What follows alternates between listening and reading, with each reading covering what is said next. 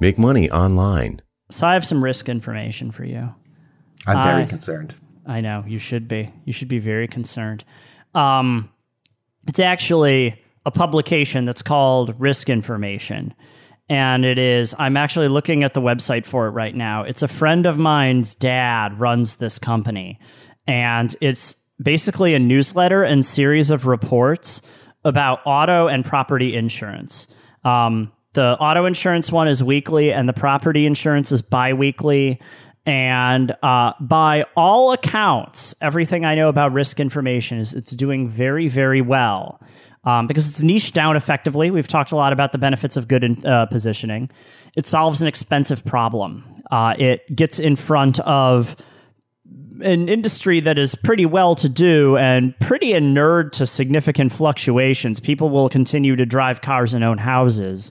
And you're in front of people that care, right? So you're liable to get kind of a knock on effect, uh, like a feedback loop of people offering feedback about uh, what's working, what's not working. And that is effectively a critique process and it's helping you improve the product. Risk information has been around for a long time, a long time. Uh, I believe it was a printed publication at one point. Uh, now it appears to be a PDF based newsletter that you just get in your inbox. And I, I think about risk information. It's a friend, a close personal friend, and his dad working on this. Um, I've seen him getting quoted in the New York Times and other big publications. So it's been around for a while and, and they're trusted um, and they're authoritative. And like we mentioned on our last episode, you're an educator and a publisher for a living. So, what about that then? Um, I think the next big wave that's happening among a lot of my consultant friends and colleagues is that uh, we're starting paid mailing lists where we're providing highly actionable and valuable information. I call them lessons. Um, other people are making them into like video courses and serializing them out. One of my friends is calling it like a new hack every week, something like that, and uh, charging for it. Um, I charge $50 a month for mine. Uh, it's called Revise Weekly. If you go to draft.nu slash revise slash weekly, you can just take a look at it. I'm not selling it. I'm just saying that's what it is. Let's do a case study about this uh, and talk about why I, I made it and why it's important. Um, because I, I'm already at 350 MRR about it. I got seven customers already, which is amazing. $350 every month, and I all I have to do is write. And that number is probably only liable to go up. I don't foresee significant amounts of churn out of it. Furthermore, as I continue to write for it, I can repurpose that content in other places. We were talking last episode about um, how you take what you are making and find other places to be putting it. And there's no better place than when I have to spend a morning every week writing 1,500 words about Bayesian A/B testing predictions, which I did this past week, and and ship it out to people. Um, so I, I feel very gratified and and pleased about how things have been going with it. Um, but I'm not the only one doing this, right, Kai?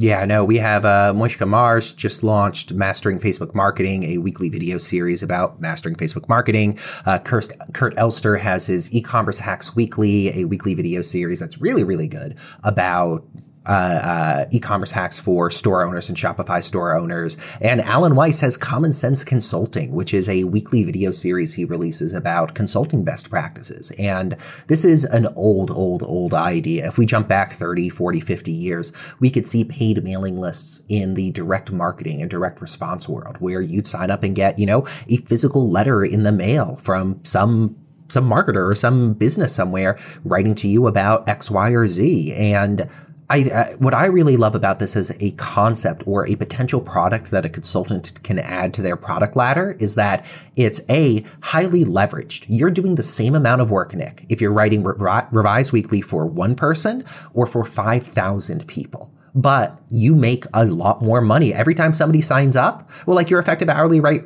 uh, rate right now, writing it, eh, probably not as good as other things.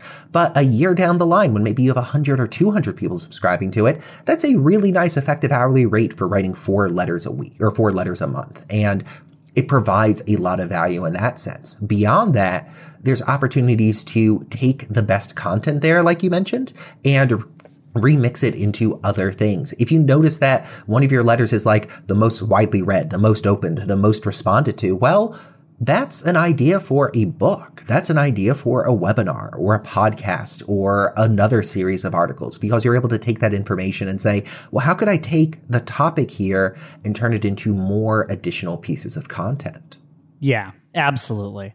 It's something that, you know, my hourly rate is actually not all that bad if you vet it against a market rate. It's bad if you vet it against other draft things that I do, right? Um, but you know what the the cost is of somebody else joining my mailing list, the getting revised weekly? It's zero, literally zero. But I make pure profit off of it, and I have the opportunity to build a connection with my audience. And so they can come back and recommend topics to me, critique my work, I can correct myself. And the more people are on my list, the easier it is for me to stay accountable and provide the higher quality list. It is everything gets better about it. So one one fear I always had around this idea was the concept that somebody's paying fifty dollars a month for this. Oh God! Or or let's say I have fifty people paying me fifty dollars a month, so I'm making twenty five hundred a month off of it.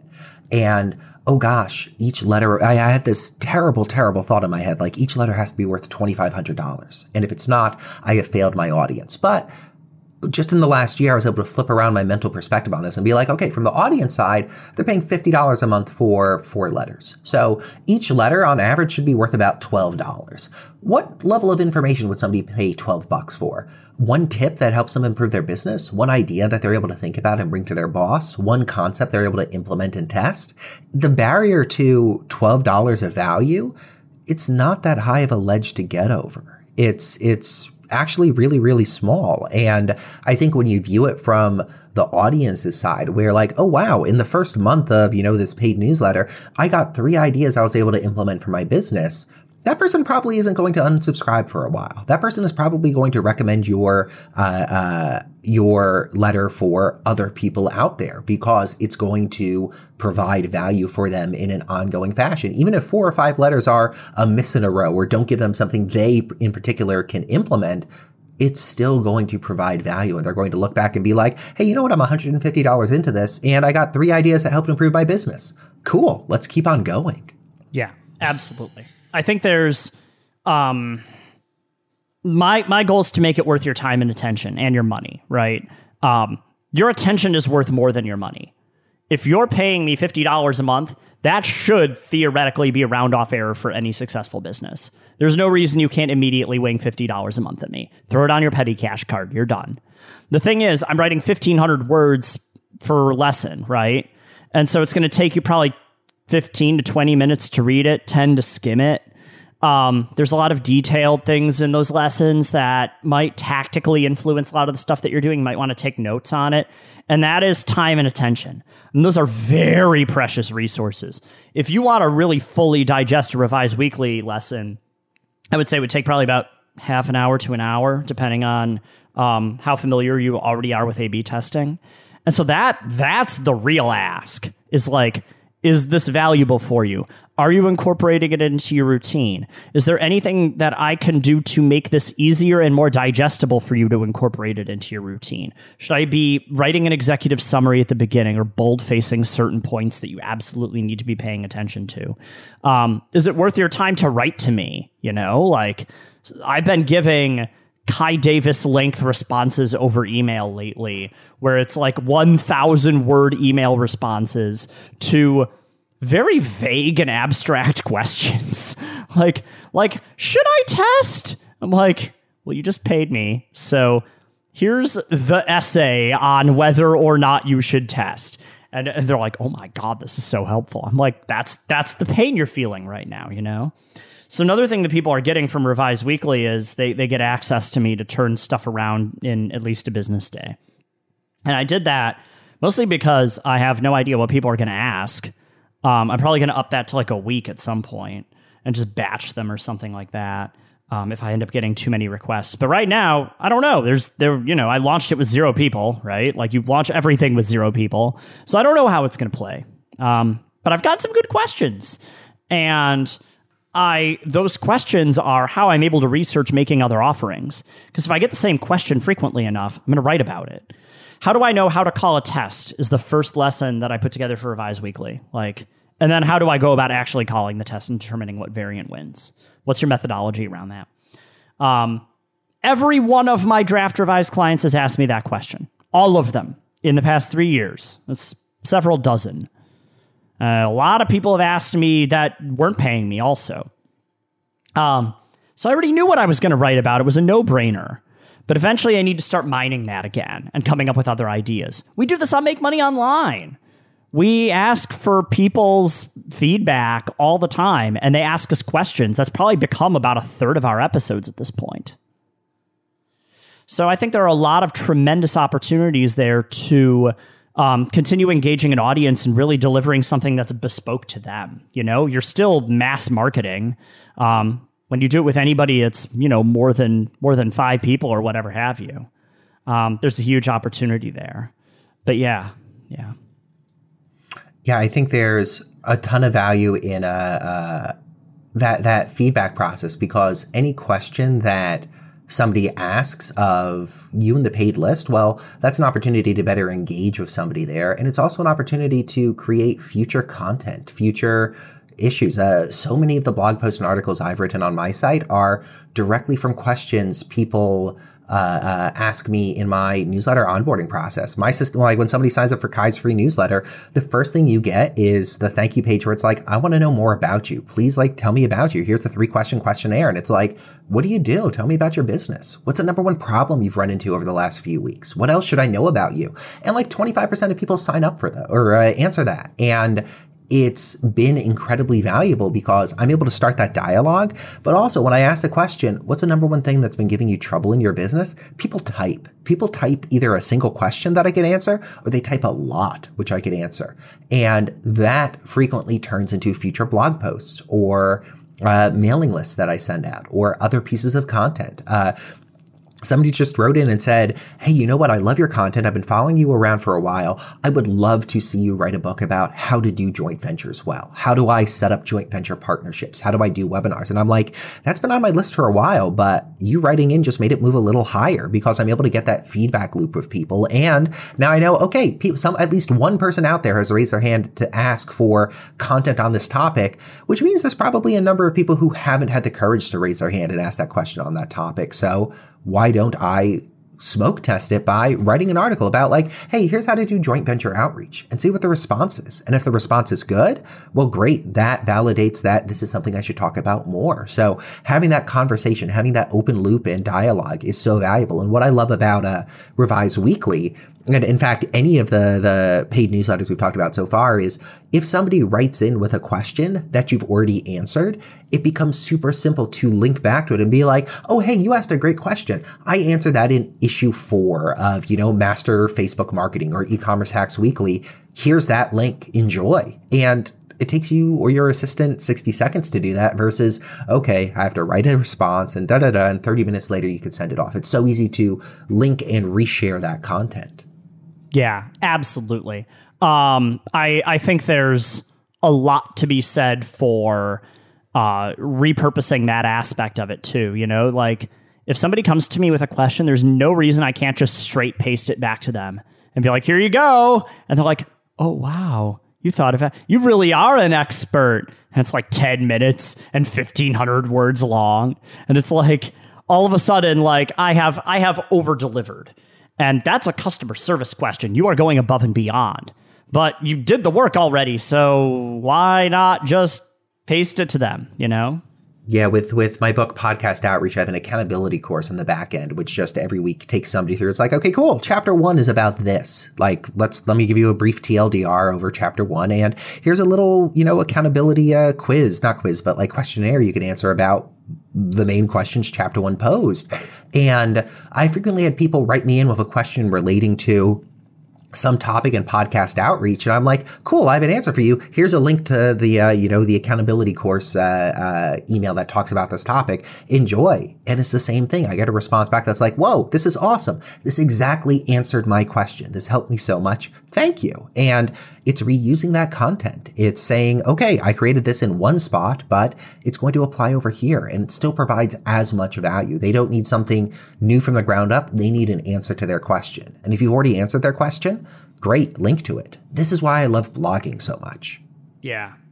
Yeah, blogging people people poo-poo blogging for being really out of date, but like it still works. Email still works. Do the tried and true stuff. I mean, unless you're clearly hurting yourself by not being on Snapchat for whatever industry reason, like there's there's definitely a lot to it. So, mm-hmm. yeah. I, I, I, will go on record and say I do not understand Snapchat. It I am old and it confuses me. I understand Snapchat. I just disagree. Just across the board. Yeah. well, the UX is horrible. Oh.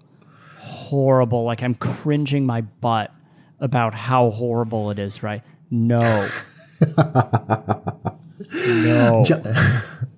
Jumping back to uh, paid newsletters, I think one question that people in our audience might have or the listeners might have is okay, so I'm a consultant and I'm doing client work. When and how should I add something like this? And I think if you are in the position of knowing a decent amount about a topic and you frequently get questions from, you know, clients or potential customers or people in the industry, those are both good signs. And if you frequently get people contacting you who are like, I really want your advice on this, but I can't afford you. Well, great. That's a perfect signal that you could add a lower price, more leveraged offering like a paid newsletter and say, well, great. I understand like you want my advice on A B testing, but you could only afford $100 a month. Uh, I'm a bit more expensive than that. I'm so sorry. But what I can do is offer you, you know, my weekly a newsletter on A-B testing and it's $50 a month. So you're going to save money compared to your budget and it will give you actionable advice that you could implement. And it gives the buyer that choice of, well, do I invest in this thing or do I not? Where before, for the uh, abstract consultant we're discussing here, a prospect who comes to you only has the option of engaging with you at your higher priced service offering levels. And you're you're leaving money on the table in that sense where somebody might have 50 or $100 to spend, but not a thousand or ten thousand dollars and well that money's going to walk away this is exactly why i created my book podcast outreach because people would come to me and say I want you to do podcast outreach for me. And I'd say, wonderful. It's X thousand dollars a month. And they're like, I can't afford that. And I'm like, I'm so sorry. And the conversation ended there. Now I'm able to say, well, great. I'd love to help you. What's your budget? Ah, we really don't have a lot of money. Excellent. I have a do it yourself book that will teach you absolutely everything I know. Here's the link. Please enjoy. And it's able to capture some of that surplus. People who were showing up but couldn't afford a full engagement, but we're saying, I value your insight. I value your opinion. I want to learn more from you. How do, how do we do this? Now, with my book, I'm able to offer it. With a weekly newsletter, you're able to offer it. So I always think of this as being if we think of like the consultant's product ladder of an initial service offering and larger service offerings after that, these sort of highly leveraged one to many, writing a book, writing a paid newsletter, doing a paid video course, sort of fill out the bottom half of the product ladder where it's a lower priced service offering, but if you have one person subscribing or 10,000 people subscribing, it's the same amount of work for you to deliver it, and you're able to provide a lot of value to those subscribers in the process. Yeah, yeah. My what I'm hearing out of all of this is make the move to a paid mailing list when you have leveled up so much that you are aggressively turning away clients and want to use it as a way of providing an alternative. Mm-hmm. Mm-hmm. Entirely. And uh, I think, I mean, echoing what we've said in probably half of these episodes, it really connects to having strong positioning. Because if you're positioned as general marketing person, people aren't going to be sure what problem you could help them solve. But uh, we've talked about this on previous episodes, Nick, how you intentionally or unintentionally positioned yourself as the A B testing guy. And people come to you for A B testing advice and for help with A B testing. And by doubling down, by having that strong positioning and then doubling down and saying, well, hey, I have a paid newsletter on A B testing people show up saying you're the A/B testing person, and you're like, "Yes, I am," and they're like, "I want to work with you," and you're like, "I got a paid mailing list. Subscribe here." And there's a resonance and a common thread through that all where if you were like oh i do you know design related things and i've got this and this and this and this other thing and i got this paid list over here you're going to be attracting a really wide range of people and not everyone will convert to that paid list, but by having a narrow focused positioning like Mojca and Facebook marketing or Kurt and e-commerce and Shopify marketing, well, the people who show up are already in the mindset of you're an expert in this area. And when you offer them that paid list or that paid service, they're going to say, perfect. This is exactly what I need. Here's my money. Thank you so much. Yeah. Yeah. Um, it's, you know, we talk a lot about downselling you to the book, right? Like, mm-hmm. okay, uh, consulting engagement will work, but I have this book. Read everything that's in the book. Well, okay, now what happens when you need to provide your point of view in a way that's broader and more how do I put this? More of a long-term relationship, right? Like when you finish a book, what then? Right? Well, does your field change a lot? Lord knows A/B testing does, and podcasting does. You know, so um, how can you keep people apprised of those developments while continuing that process of educating them. Mm-hmm. I think that's very powerful. Mm-hmm. Yeah, I completely agree. And launching a paid newsletter is something that's on my list. I'm focusing on other areas right now, but I think it's a valuable activity for a consultant who, I mean, like if we wanted to put hard metrics to it, I'd say like let's say you have a free newsletter and you're comfortable sending out a letter every week, every two weeks. So you're actively engaging with it. You have somewhere between a thousand and five thousand or more subscribers on it. And you frequently get your audience writing in with questions about your discipline. I think if you're able to say yes or tick those three boxes, you're in a good position to launch a paid mailing list. And it might start out with just, you know, five to 10 folks subscribing to it. But if you're charging 25 or $50, that's a couple hundred bucks a month. And that's decent compensation for, hey, answer four questions a month, a thousand words per email or, you know, a five minute video and it'll provide value to them and level up from there. And just like publishing a book, uh, uh, provides a authority level up, I think having a paid mailing list provides two benefits. It provides that similar authority level up, but it also provides an evergreen asset that you could offer to people. If you meet somebody at an event, uh, uh, what's his name? Michael Port from Book Yourself Solid uh, recommends this. Always having some free or some ongoing way for a prospect to engage with you if you meet somebody at an event and they're like, "Well, great, I'm interested in your stuff. How, how do I how do I better engage with your content?" You're able to say, "Well, great, you know, I, I have a I have a free newsletter and I also have a paid newsletter where I send out the good stuff, and you could sign up here."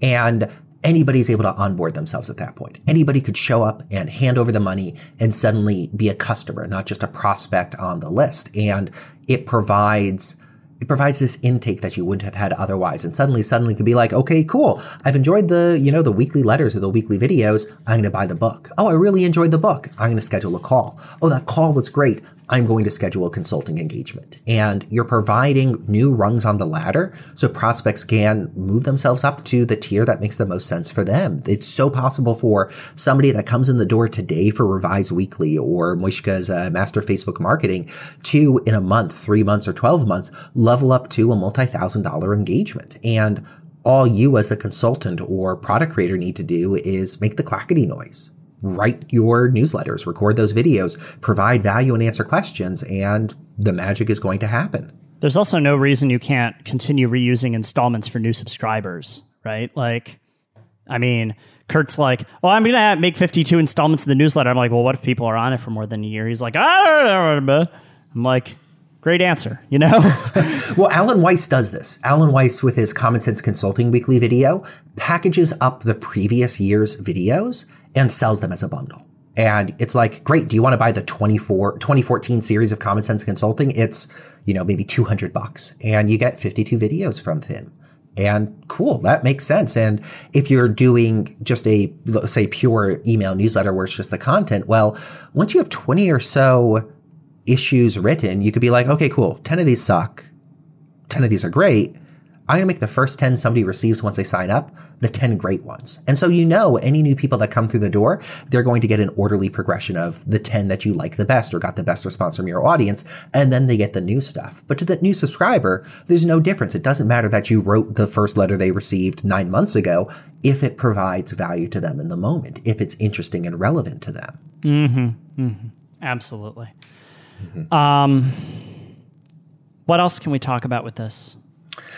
I think I think it makes a lot of sense as an easy level up for consultants if or product creators or anybody if you're comfortable writing. I one thing I advise people is pick the content publication medium that you're most comfortable with. Uh, be it text, a newsletter, be it audio, a podcast, or be it video, a weekly video series, and double down on that. I have a friend who was able to bust out 3,000 word essays in 45 minutes, and they're wonderful and amazing and get incredible, incredible reviews, but he's not that comfortable podcasting. And I'm, and he's like, I feel like I should be podcasting. I'm like, no, you have a superpower here. Double down on the superpower. So for somebody who's like, I want to do a weekly paid thing, does it make sense to do video? Do I do a paid podcast? Do I do a paid newsletter? Well, whatever form of content is easiest for you to create on the regular, do that just focus on that. Don't feel like you have to play in these other arenas where you aren't as comfortable, like podcasting. If you don't feel comfortable, you know, recording audio or video, if you don't feel comfortable recording video, do whatever makes the most sense for you. What's the easiest for you to ship and focus on doing that regularly because you'll get the best results from it. You'll enjoy it the most and your audience will appreciate it the most. Yeah, this is definitely a 300 level type thing. This is not something I would recommend to novices in any capacity. But if you're wondering how to continue broadening your reach and making money doing it, um, and also just uh, improving your authority a great deal, this is a very good way to do it. But you need to make sure that your information is as unrisky as humanly possible.